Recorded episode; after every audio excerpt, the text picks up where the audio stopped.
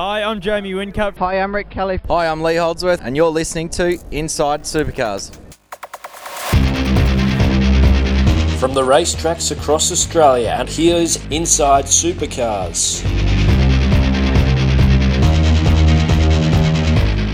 Thanks for joining us on this Wednesday here on Inside Supercars. It's been interesting to see the two races at Sydney Motorsport Park over the last two events of the championship and the way that the tyres have played into a factor on the outcome.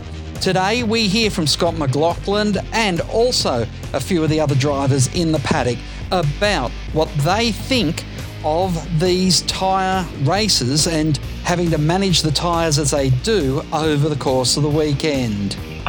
It's, I guess, when you've got a fast car. And you know, Fabian Coulthard elaborated on Scott's and his earlier comments. Uh, like like Scott says, we understand that it's we are an entertainment business and we are trying to mix it up through the situation and the circumstances that we're going through with this whole COVID thing. And you know, there's some smaller teams out there which need the recognition, and this is a great way to get those people. Um, I guess to, to mix up the grid and give them a bit better of an opportunity. So you know, you can qualify at the front. Ideally, you just want it to be pretty, like, you know, you want to use that.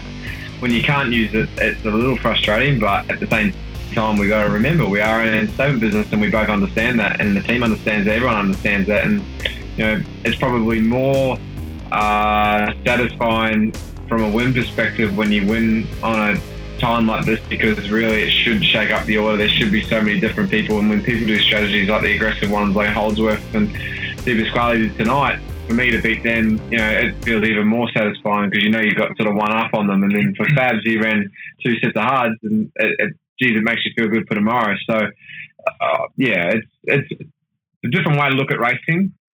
It's not the ideal for me. I, I just want to go out there and bid fastest and win races as many as I can, but uh, you just got to make the most of what you got. You work all your life to align yourself with a great team and win races and qualify at the front. And I guess this format can shake that up. But we understand. Yeah. We're not complaining. We're just understand. We understand.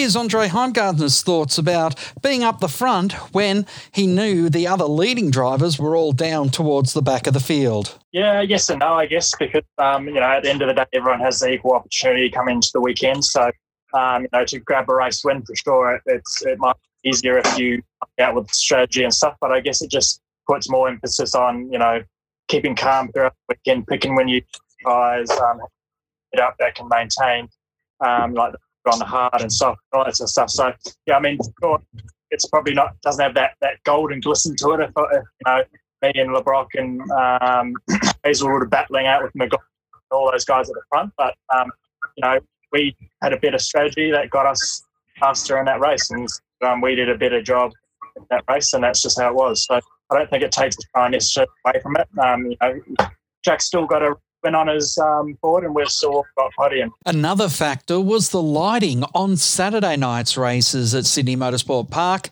We spoke to Anton De Pasquale and Lee Holdsworth about what it was like between the stadium lighting and the temporary lighting around the back of the circuit. Um, no, to be honest, once you get going, you hardly even remember it's dark. You just lights are quite good. Um, there's nothing that's all your markers and everything that you have from the dry running are there. Um, so it actually just probably feels a bit more comfortable with the heat and everything in the car. But other than that, to me, it all feels pretty much the same. And what did Anton think of the lighting compared to what it was like last time they raced at Sydney Motorsport Park? Uh, yeah, there's a big step up in lighting from last time. Um, just the, the way they've done the lighting, especially on the main straight the one and everything's very stadium light. Um, and then that actually carries over to the other side of the track anyway. So the lighting's heaps better than it was. Lee Holdsworth supported Anton's uh, comments on this new lighting system at Sydney Motorsport Park. Yeah, yeah, half the track is is like daylight. So the new stadium lighting is just amazing.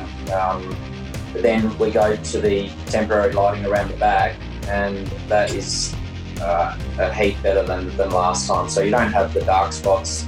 You know, there's no no real inconsistencies around the back. Um, but it, it is a it, it is definitely a change from the stadium lighting, as you can expect.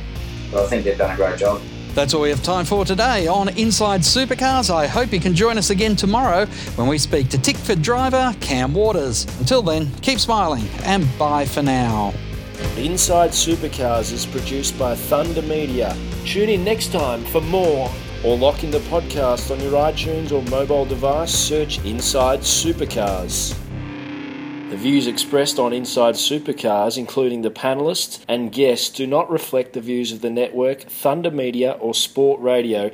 Any publication or rebroadcast of the show without the expressed written permission of Thunder Media is strictly prohibited.